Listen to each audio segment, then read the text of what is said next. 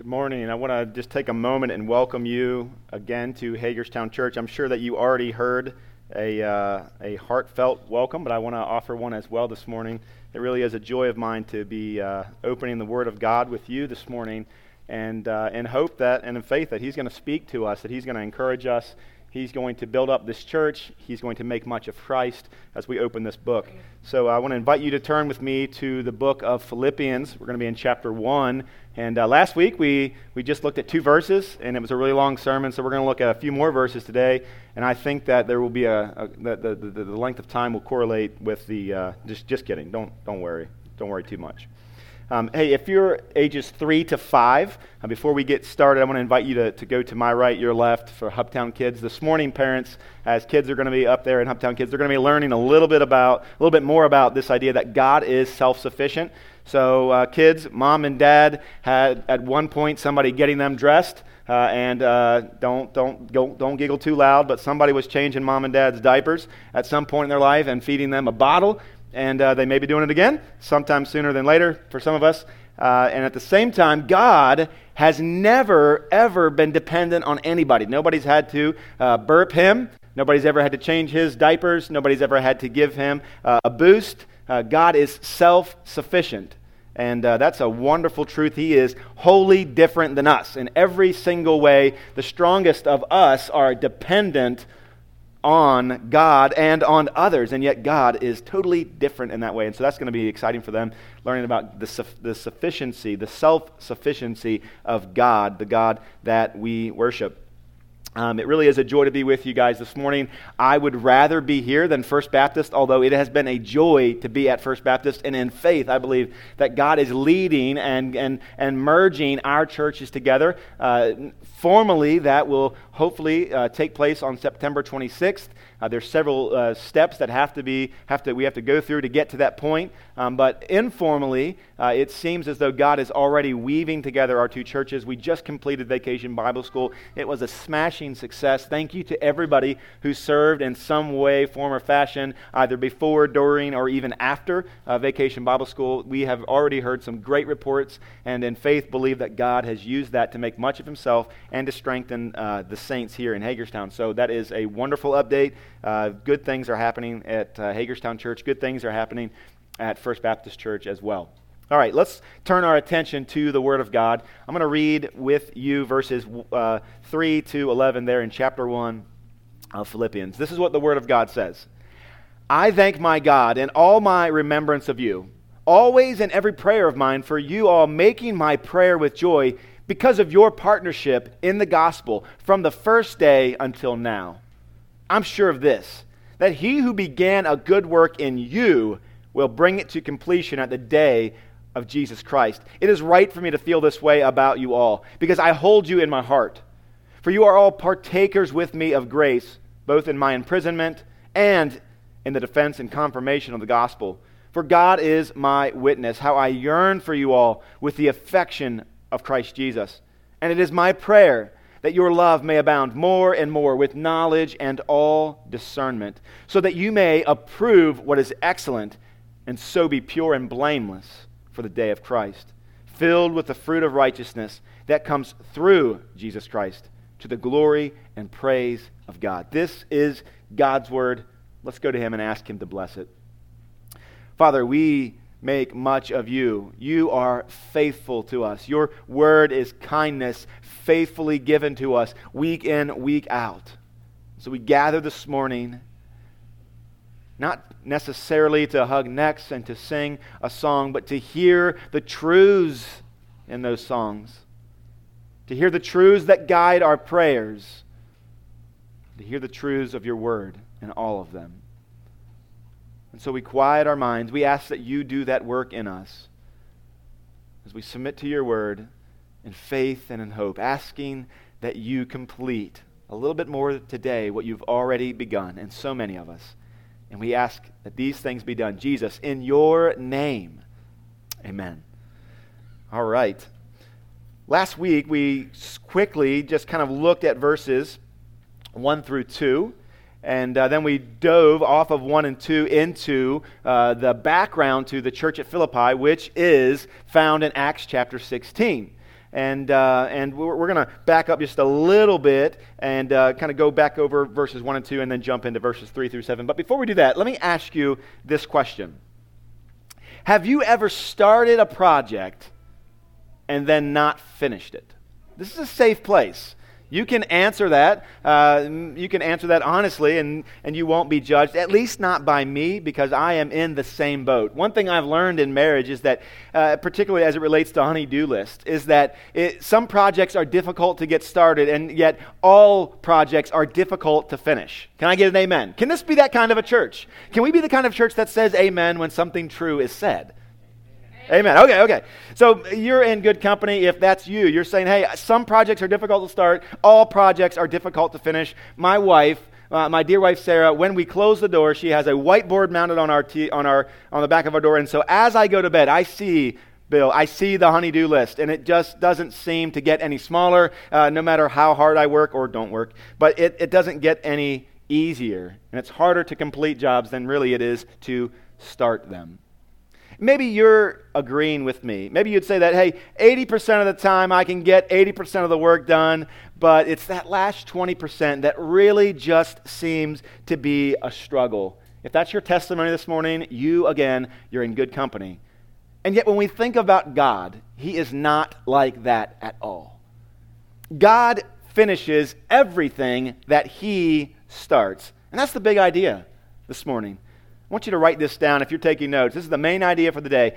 God will finish what He started. And as a result of that, what are we to do? What role do we play in God finishing what He started? We pray and we work to that end. And we do so in faith. God will finish what He started. We could really close the book right now, sing a few songs of praise. But I'm a Baptist pastor. We're not going to do that. We're going to keep going. And as we go, we're going to see three things that Paul found, and I hope that we find them as well. First, we're going to see that Paul found joy in fellowship. Paul found joy in fellowship. We're going to keep going, and we're going to see that Paul found confidence in God. He found confidence in God. And finally, all these related really to prayer, this context, greater context of prayer in these verses, we find that Paul found direction in Scripture. Paul found direction in Scripture. So, just as Paul found them, I pray that we will find them as well. Let's jump into the text this morning. First, there in verse 1, it says, Paul and Timothy, servants of Christ Jesus, to all the saints in Christ Jesus who are at Philippi. We asked the question, Who are the saints at Philippi? We asked that question last week. And as a result of studying Acts chapter 16, we put together this list. It's a short list, but it's a list, it's a start. There's a young, there's a woman by the name of Lydia. Lydia is a businesswoman, and uh, she faithfully uh, did ex- executed her duties throughout the day, starting this business. She's an entrepreneur. At the same time, she was faithful to worship God there on the weekends, uh, just like many of us and many of those here in Greater Hagerstown. Um, but there's something unique about Lydia. She had her heart opened to hear the good news that Paul was preaching. Her life was changed that Sabbath day there outside the city gates of Philippi, down by the river. So that's one lady Lydia. And we know that her family as well also believed the good news, the gospel of Jesus Christ, and they also were added to the church.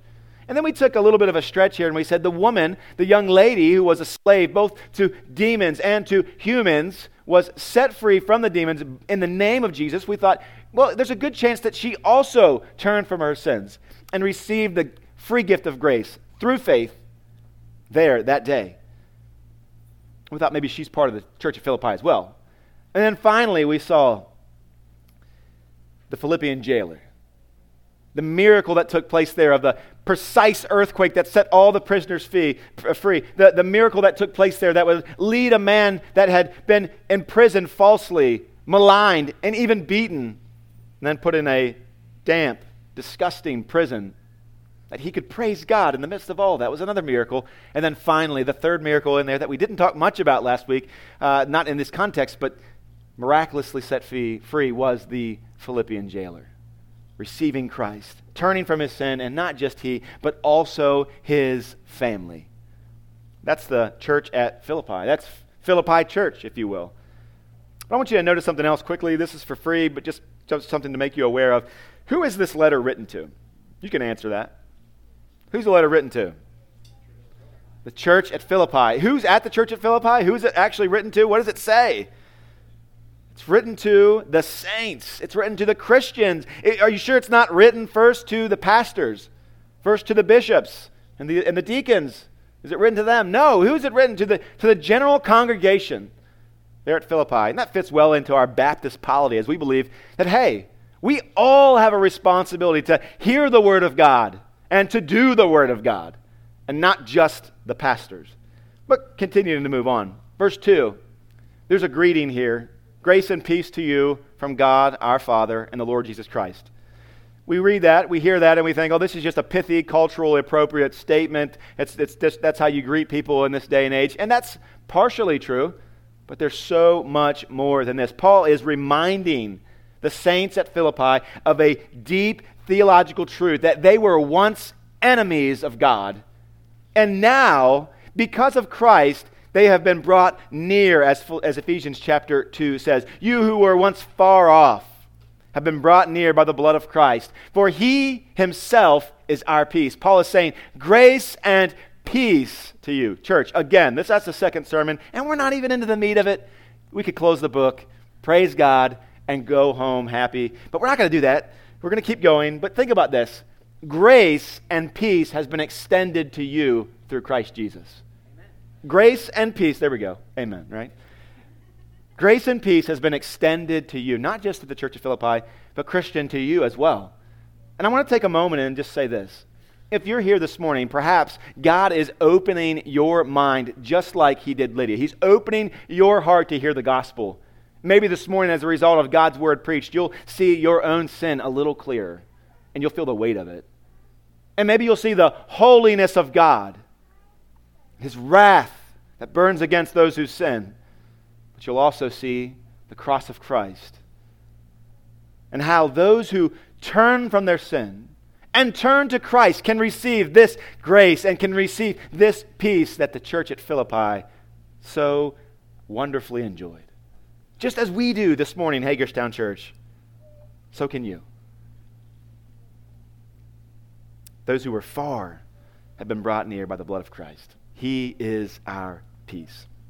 At any rate, Paul goes on and he says in verse 3 I thank my God in all my remembrance of you, always in every prayer of mine for you all, making my prayer with joy because of your partnership in the gospel from the first day until now.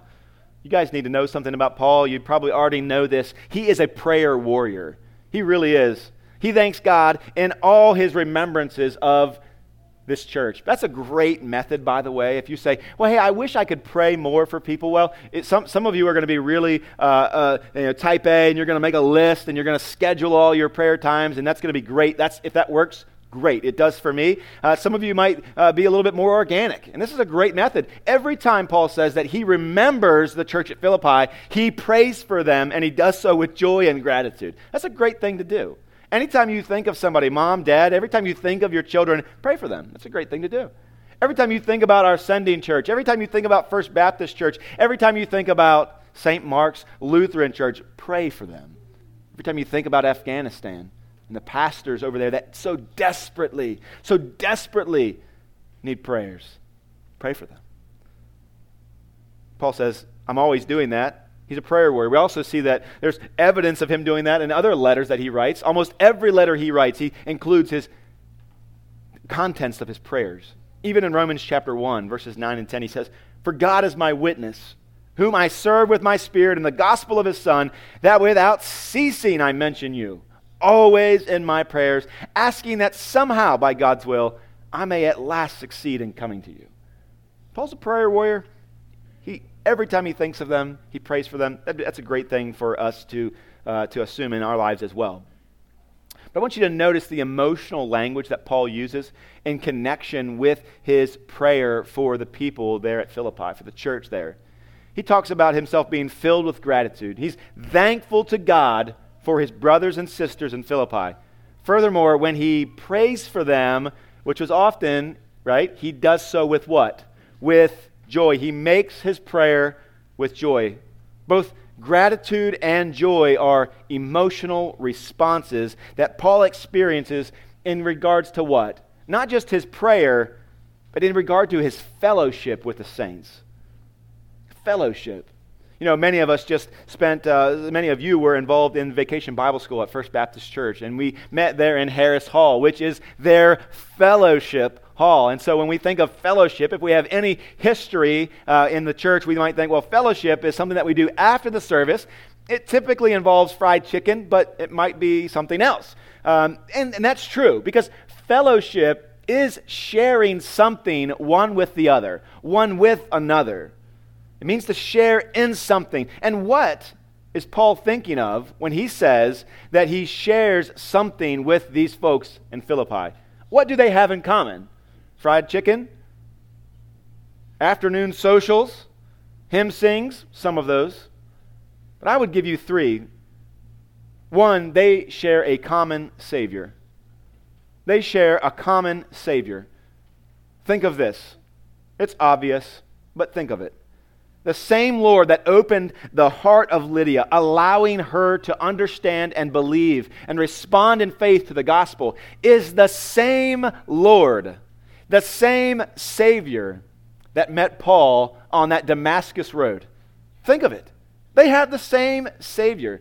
The same one that enabled them to believe, the same one that called them to repent, the same one that opened their blind eyes. They both worshiped, they both followed them. Think of this the same communion table that Paul would go to and that Lydia went to, even though they were hundreds of miles apart. At this particular point in time, as Philippians is being read, it's the same table, representative of the same Lord.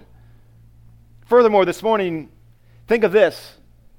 When we think of the fellowship that we have with the brothers and sisters in Afghanistan, you say, well, what do we have in common with them? I don't have an experience with them. We don't really have the same goal. It's not manifest in the same way there as it is here. But here's what we do have in common with our brothers and sisters there in Afghanistan that we have the same Savior. And we come to the same table and we receive the same grace. And Paul says this Paul says, When I think of the fellowship that I have with you, he says, it leads me to gratitude and it leads me to joy. And so they share a Savior. But they don't just share a Savior, they have something a little bit uh, more than that. And not that we need anything more than that, but they do have something more than that. They both were there in Philippi, both Lydia and Paul. And that slave girl and that Philippian jailer and all of their families were all there when they saw what? When they saw the miraculous birthing of a Philippian church there in Macedonia. They saw the powerful stories woven together repentance and faith and God opening blind eyes. In Acts 16, how does it end? It ends with Paul emotionally saying, I just got out of prison, and he limps over to where the church meets and he meets with the brothers. And that means the sisters and the brothers. He meets together. Why? They had a shared experience. They had a common Savior, they had a common experience. And they met together as a local church, and they made much of Jesus together, which was the third thing that they shared in, that they fellowshipped in together. They had a common goal. And that goal was the glory of God and the spread of the gospel. The glory of God and the spread of his gospel we see this partnership, and we'll continue to see it as we work through Philippians, that the Philippian church was a praying church. And they prayed to the same end that Paul prayed to. They were a giving church, and they gave to the same end that Paul gave to. And finally, they were a going church. They were a sending church, just as Hagerstown Church is a sending church, just as our sending church was a sending church, right? They sent Epaphroditus, and we'll leave him alone for the night for, the, for this morning, but they used everything they had for this common goal that they shared with Paul. And so when Paul speaks of the partnership, when he speaks of the fellowship that he has with this church, he's thinking of a Savior. He's thinking of this experience, and he's thinking of this shared goal that they're all working together, that they're holding in common. And so they have this deep, deep fellowship. But furthermore, I want you to notice the timestamps on this relationship that Paul gives us. The timestamps that Paul gives us on this relationship. What on this relationship? What does he say? He says, from the first day until now.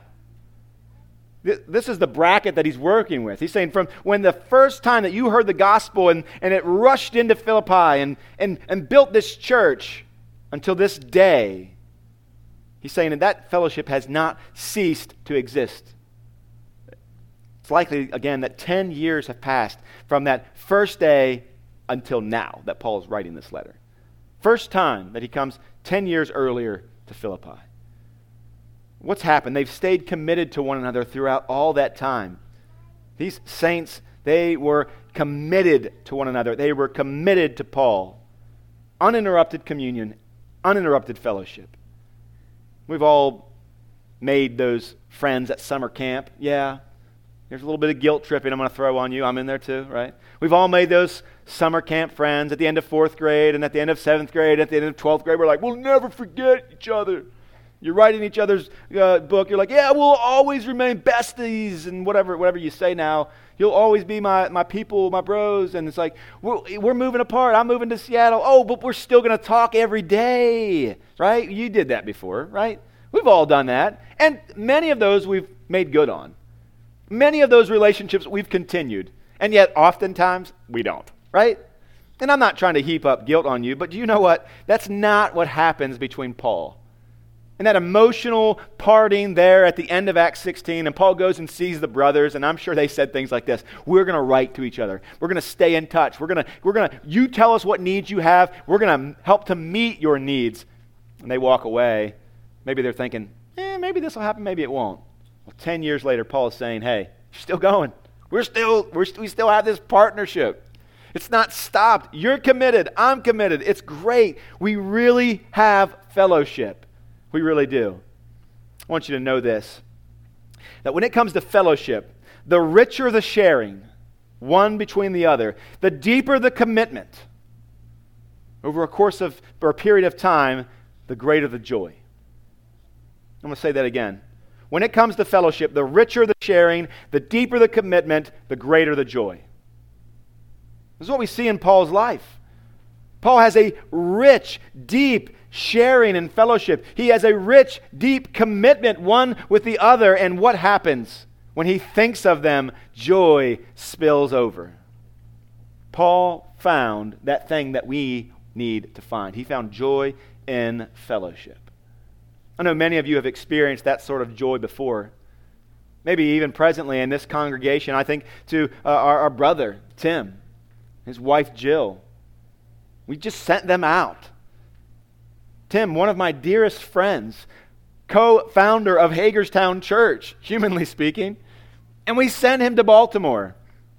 I think about that life. I think about the things that we've shared. Often, thank you, Apple. Often, I'll see pictures throughout our history together pop up on my iPad or pop up on my phone. And in those moments, I will rejoice and thank God, you've been kind to me to give me a brother such as Tim.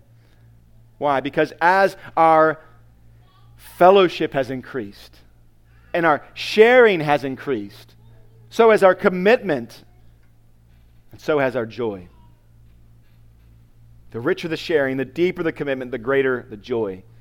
Is that not true in all relationships, not just in the church? You think you know your spouse on the day of your wedding, and yet on that day it's kind of, in a way, just beginning.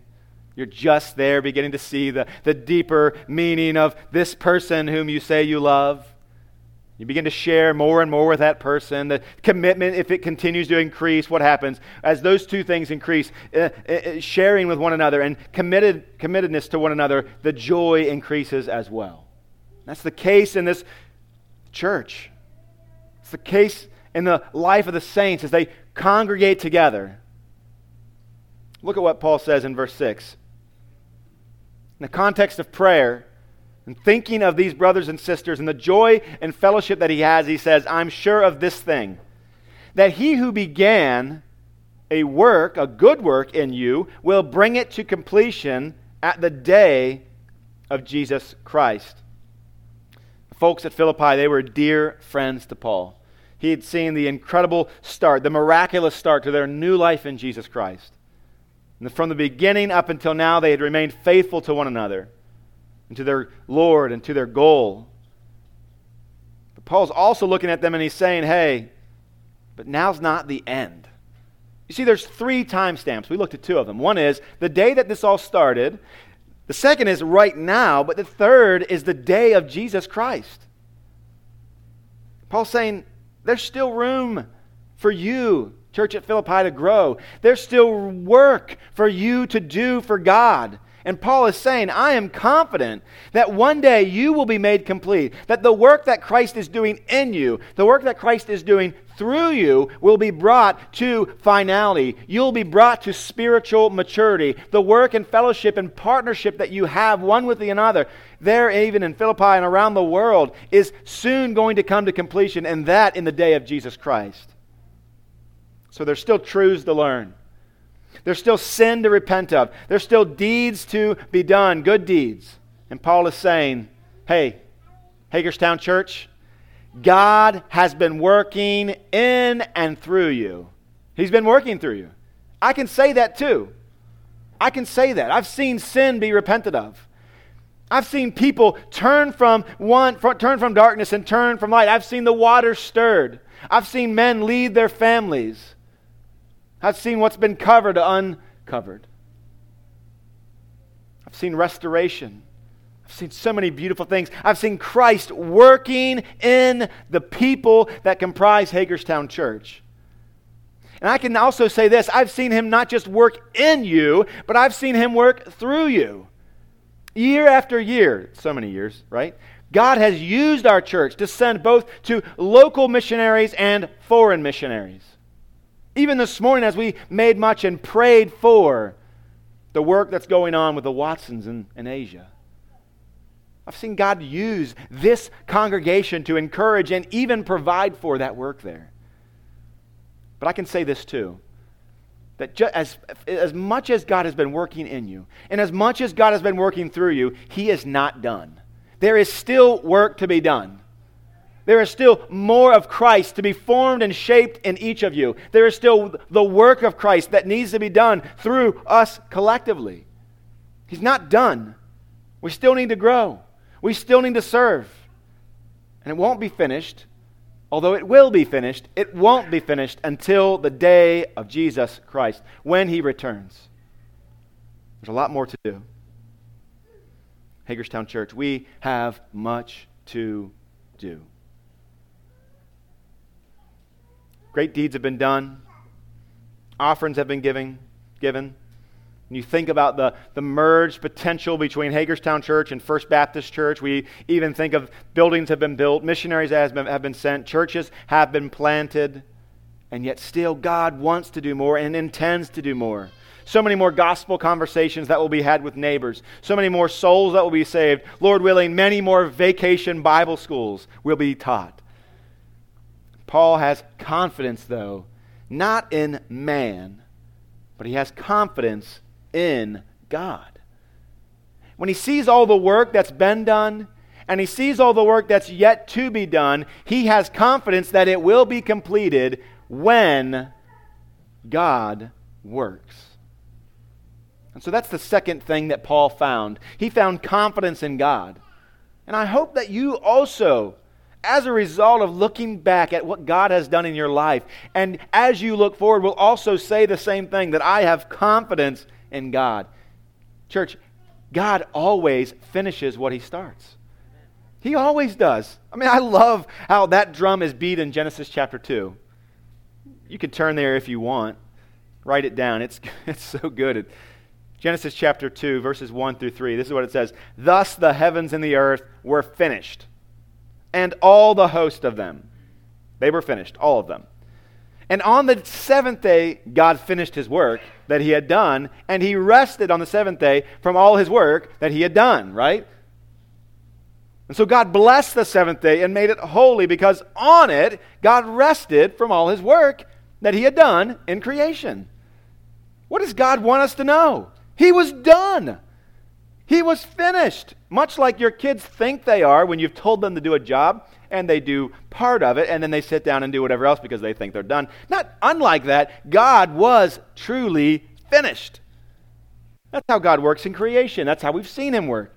What about salvation? John chapter 19, verses 30 and 31. When Jesus had received the sour wine as he's hanging on the cross, He's completed the work that God has called him to do up into this point, and what does he say? It is finished. And he bows his head and he gives up his spirit. He, he was done. He finished his work. Paul's confidence is based on the God that finishes what he does, what he starts in creation. It's confident and, and based on what God has done in salvation. He's not confident in man. He knows that the Philippian church, on their own, just like you, Hagerstown Church, are dead in their sins. Dead in their sins. But in Christ, through Christ, they are alive unto God. Can you be sure that Christ will complete his work in you? Can you be sure that God will complete his work through you? Can you be sure that he will finish your sanctification? Yes, it is more sure than the sun rising tomorrow. It's more sure. Your sanctification is more sure than the sun rising tomorrow. Think of that. Do you have confidence in God in the same manner that Paul does? And think of this there's a correlation between Paul's prayer and his confidence in God. Think of that the correlation between Paul's praying, his prayer, and his confidence in God. I've said something like this before, but it's a little different today. Prayer is manifest dependence on God. Praying is your dependence on God made manifest. Approaching it from a different angle. You demonstrate your dependence on God by praying to God. So Paul's doing that very thing. He's praying to God, faithfully praying to God, and he's demonstrating his confidence in God. And so, church, there's work to be done, there's room to grow. Trust this the work will be done, and it will be done by God. And if you believe that, if you truly believe that the work that He's going to do in your life and that He's going to do through your life, if you truly believe it's going to happen, demonstrate that by praying. Demonstrate that by praying, just as Paul did. He loves these people. He's confident that God will work and continue to work in and through them until Christ returns. Look at verse 7. It says, It's right for me to feel this way about you all. It's right for me to feel this joy. It's right for me to feel this gratitude. And even more than that, it's right for me to feel confident that God's going to finish the work that he started. And by the way, just quickly, how could Paul say that? Think about that. How could Paul say he's confident that Christ would finish a work that he started in that church unless he had seen Christ working in their lives? Unless he'd spent time with them brothers and sisters, this is one of the greatest benefits of being committed to a local church. That somebody can say of you, I know because I've seen him working in your life. You have allowed me to step into, peer into your life. You've allowed me to see evidences of God working. And because of that, that I've seen, I am confident that he's going to continue working and do and finish what he's already started. It's one of the benefits, it's one of the real, true joys of being committed into a fellowship, to a local church. Paul loved these saints. He offers prayers to God for them. They are soaked in gratitude. They're overflowing with joy. They're based out of true fellowship, and they're founded on a God centered confidence. But what about the content of Paul's prayers? We know he loved this church. We know that he had joy and fellowship with them. We know that he had confidence in God. But what did Paul actually pray for this church? What did he actually pray? Look at verse 9. It says, And it is my prayer that your love may abound more and more with knowledge and all discernment it's my prayer that your love may abound more and more with knowledge and all discernment. Here's what Paul's saying I see so much love in your life. Paul had recently received a, a gift, an offering a love gift from that church. They'd given, sacrificed, and sent to Paul. And Paul's saying, I, I see the love, I see this fruit in your life. But he's saying, I also see that that love needs to continue to grow. And not just that that love should continue to grow, but so should your knowledge. And, and, and, and coupled with your knowledge is discernment. It should grow as well. And maybe this isn't a one for one, but I think it's a helpful picture for us to think about when we see or read this prayer that Paul has about increasing, abounding love and knowledge and discernment. I think it'd be helpful for you to think about it in, in terms of this. Paul wanted them to increase, to be strengthened in their heart, their love, both for God and for one another. He wanted their minds to be strengthened. He wanted them to understand, yes, systematic theology. He wanted them to be students of the Word of God, just like the Bereans, just like he commanded Paul or Timothy to do. And 2 Timothy chapter 2, he said, Study, study the Word of God, study the Scriptures, be increased in knowledge. And then he says, and with your love increasing, and with your with, through your heart, and with your knowledge increasing through your mind, also let your discernment, the application of that love, the application of that knowledge, let the hands also be strengthened. He's saying, let the love of Christ be in you. Let the mind of Christ be in you. And let the work of Christ be in you. He's saying, I see good things, but there's room to grow. So if that's maybe your story, maybe that's your life. You look at yourself and you say, well, hey, I'm, I'm strong in a couple of these areas, but I still have lots of room to grow. Paul's not calling them out, he's not attacking them. But he's lovingly praying for them and encouraging them along by sharing that prayer with them. They had grown in love, but they needed to increase in knowledge and discernment. Maybe for you it's the opposite. For the Philippians, they had this strong sense of love and, and giving, but they still were immature in some sense in the faith. Paul writes to them and warns them about false teachers. But maybe that's not your problem. Maybe you've got the false teaching thing down pat. You've got all the knowledge, maybe that one could really expect or even ask for. Maybe your discernment is strong as well, but when it comes to love, maybe you're not as strong. Or maybe you have all the love and you have all the knowledge, but when it comes to discernment, when it comes to truly working those things out in your context, maybe you're not as strong there.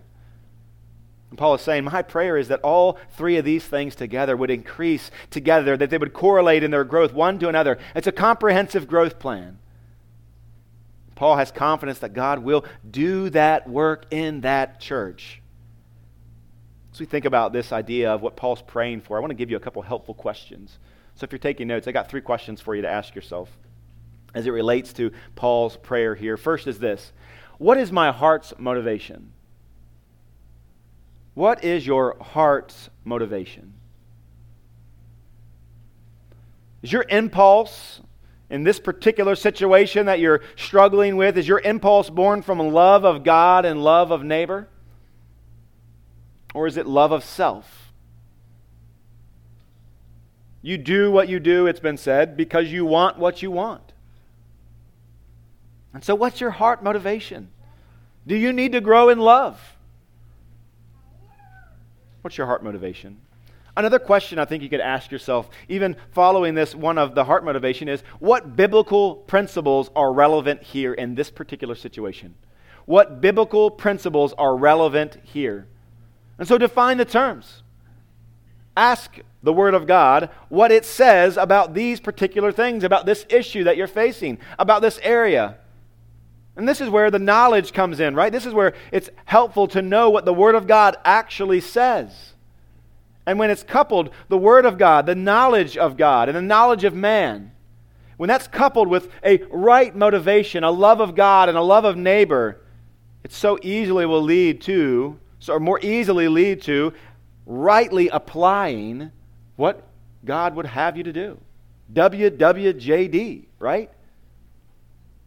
The final question, and by, the way, WWJD is not necessarily the one, but feel free to write that down. What would Jesus do? I think it's helpful as well. But the final question that I would give you is this: accordingly, according to what you've been reve- what's been revealed to you about your heart motivation and about the biblical principles, accordingly, what action do you need to take? Again, so many of us, we stop short. We have love for our neighbor, we have love for God. It needs to grow, but we've got it. And we have some idea of knowledge, and maybe we're even passionate about that. And yet, so often, we fail on this final step taking action, actually applying the principles that, we have, that we've been given. And so don't stop short. Knowing something is not enough. Having the right answers is not enough. We're to act. We're to act. Jesus, with the, all the love in the world, and Jesus, with all the knowledge that could be had, he didn't stop there. He acted. And so should we. But continuing on, why should we pursue the mind of Christ? Why should we pursue the, the love and the heart of Christ and the hands of Christ to be manifest in our own lives? So, because of verse 10, so that you may approve what is excellent. What happens when you become more like Christ in your mind and your heart and your hands? Well, you have you begin to have this mental clarity in your life as to what is most important, what should be a priority, and how you should act and make wise spiritual decisions. It helps you to understand what is actually excellent and to act in a way that is pure and to lead you to see the, the to be filled with the fruit of righteousness unto the day that Jesus Christ returns. Two passages that I don't mean, mean to spend a lot of time in this morning, but I just want to give them to you that I think would be helpful uh, in your personal study, maybe in your family devotion and worships, uh, or maybe in your personal time. That would be great as well. But those are Galatians chapter 5, verses 22 to 24, and John 15, 1 through 5. These are wonderful passages to use as background to what Paul is praying for the church at Philippi. In Galatians chapter 5, he's talking about the fruits of the Spirit. And what are the fruits of the Spirit? He, he lists them out for us. In John chapter 15, Jesus speaking says, I am the true vine. My Father is the vine dresser. You guys are branches. And if you're not connected to me, the vine, you're not going to be able to produce any fruit. What is that fruit? See Galatians chapter 5. But Paul, when he speaks of this, he says, my goal for you, my prayer for you is that you'll be filled with the fruit of righteousness that comes through Jesus Christ. I want you to notice the depths of Paul's prayer for these saints. I want to ask this question Where do you think Paul learned to pray like this? Just by show of hands, how many of you struggle sometimes to find the right thing to pray? I've recommended the books. Many of you have read the book. We had it for sale for some time here on this resource table, but it's called Praying the Bible, written by Donald Whitney. And his simple premise is this Hey, do you want to pray real, uh, strong prayers? Do you want your prayers to even be answered? Do you want to have a richer prayer life? He simply says this Pray the Bible. Pray the Bible. Let the Word of God teach you how to pray and let it fill you the content of your prayers you probably noticed that the pastoral prayer that we pray every Sunday morning is soaked with the Word of God. So was Jesus' prayers. So were Paul's prayers. And if we want to pray like them, well, we listen to them, but we listen to them in the Word of God. We can learn to pray like Jesus by emulating Jesus. When it came to prayer, Paul found direction in Scripture. He found direction in the teaching of Jesus Christ. And so should you. So, that final thing that we see that Paul found, that we hope to find as well, is as it relates to prayer, that we would find direction in Scripture. And how should you be praying for others? The way that Paul prayed, the way that Jesus prayed. What did Jesus pray for? Does anybody, can you, can you think of what Jesus prayed for? This is a great exercise. Shout it out. What did Jesus pray for? He prayed that the Father's will would be done. What else did Jesus pray for? He prayed, Father, forgive them. They don't know what they're doing. Forgive them. He prayed that salvation would come, that forgiveness would be made available to the enemies of God. We should pray the same. Let's keep going. What other things did Jesus pray for that we should pray for as well? Unity in the church, laborers in the harvest, sanctification of the saints. These are things that Jesus prayed for. And yet, so often, our prayers can be so simple and shallow and void of Scripture. God, thank you for this food. Bless it to our bodies. Amen. God, be with these people. Amen. God, help those in Afghanistan. Amen. In Jesus' name. Hey, these, those are helpful prayers. They're great, but, but what would it look like for us to allow the Word of God to truly transform and shape our prayers like Jesus did? We would do well to pray like Jesus for, the, for you that are committed members of, of Hagerstown Church, you might say, well, what are some ways, Josh, that we can be praying for one another? Well, I would say to you, the one tool that we have is the prayer directory. In the prayer directory is a list of all of those who are committed to Christ here at Hagerstown Church. Furthermore, there's a list of ways that you can be praying in there, and those prayer requests have been gathered from our covenant. They've been gathered from our church covenant. And the, the church covenant has been gathered from the Word of God, all informed and shaped by the Word of God. And so, one of the ways that we should be praying for one another is by praying the church covenant over one another. That's a wonderful resource, resource for you. Take the, the directory to take the covenant and pray in some systematic way, whatever works for you, through both of those two things. Is there a better way to pray than by reading Scripture and praying Scripture, praying the way that Jesus prayed, praying the way that Paul prayed? I think not. Would you be committed to pray, church, as Paul did, to pray for the saints, to pray for the saints at Hagerstown Church? This past week, well, along with many of you, I surveyed the property at First Baptist Church there at High Street. And I came across the, the foundational stones that were laid well over a hundred years ago under the front stairs there at the corner of High Street and Washington Street. You could see every rock that was laid, the mortar joints between them. And it's kind of scary, and there's spiders back down there, right? But those rocks were laid a long time ago. What, what, what happened there? Well, that, that building began to be built well over a hundred years ago. And by my estimation, the building was complete because the steeple rests on the very top. It's still there today, and the lights still shine in the evening. It was completed long ago. And just as sure as I know that that building was completed, the, the first stone was laid, and then one day soon after, the steeple was set. There's still work to be done here in Hagerstown, and God, just as sure as that building was built and completed, this church will be done as well.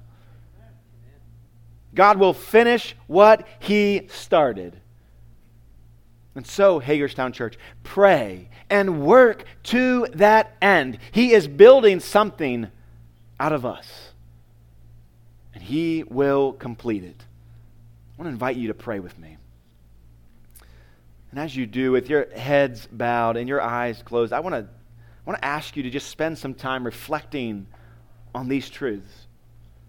Spend some time reflecting on what God is doing in the life of this congregation through this word preached. I'm not sure what He is calling you to do, but maybe it's to step into deeper fellowship and to experience a greater level of joy than you currently are right now. And maybe that means this morning allowing people to really know you and to see you in a real way. We could talk a lot about church membership and being committed to the saints. But at the end of the day, you know that you can be a member of a church and yet still not really be known. Still hide behind a wall and not let people see you. And I'm promising you this right now. You may eh, think that you're going to experience in some level of joy, but the greater that you have this fellowship, the, the stronger your commitment, the greater realization of joy in your life you'll experience. So maybe it means really allowing people to know you. We joked earlier about this idea that, hey, if you're not a, if you're not a finisher, you, you don't have to be ashamed. You don't have to be embarrassed. You're in good company. Listen, we're all in process here. Every single one of us. He's still working on us. And it's okay to let people really know you. We're all broken. He's working in each of us.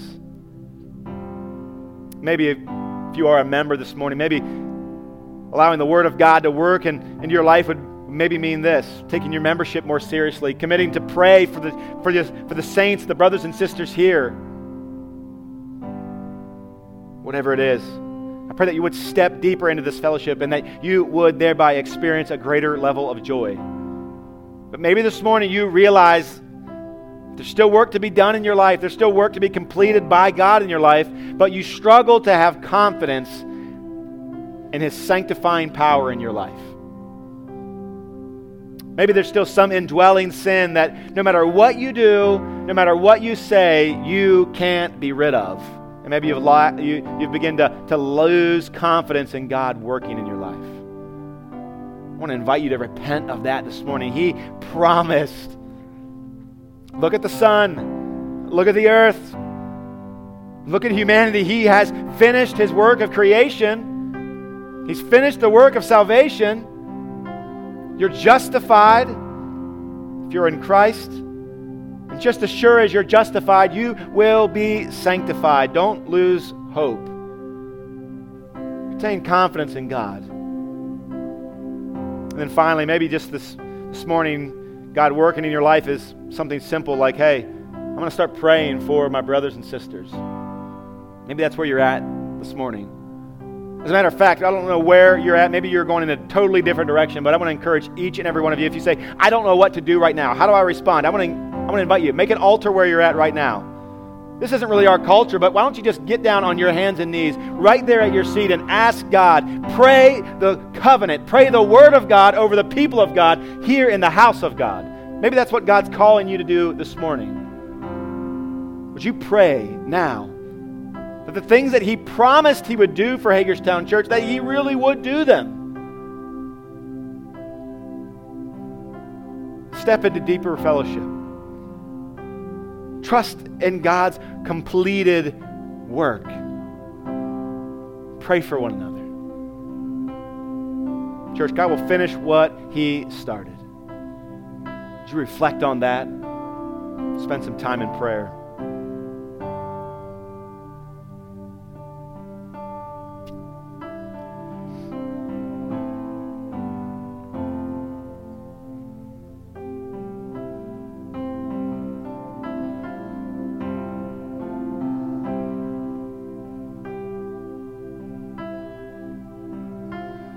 God, you've invited us into prayer. You've invited us into this conversation with you, and you've given us, an, as it were, a script. You've taught us how to pray through your word. We pray that we would listen. And God, that your church, we ask that you would use us, that you would use our prayers to work your will here in this world. Father, we pray that your will would be done in Hagerstown as it is in heaven. God, we know that your will for us is that your church be sanctified. We know that your will for us is that this, this city, that shining in its face would be the, the light of the gospel, that Jesus would be raised high. We trust that that will be done. We ask that you do that through our vacation Bible schools, through our hymns as we sing them together, even just a few weeks from now. Father, we pray that through the merge that Jesus would be glorified. God, we believe that you are still working. We've seen you work. We celebrate it now, and we continue to pray and work towards the end of your will being done here in our lives as it is in heaven. Jesus, we ask that these things be done in your name, the name above all names. Amen.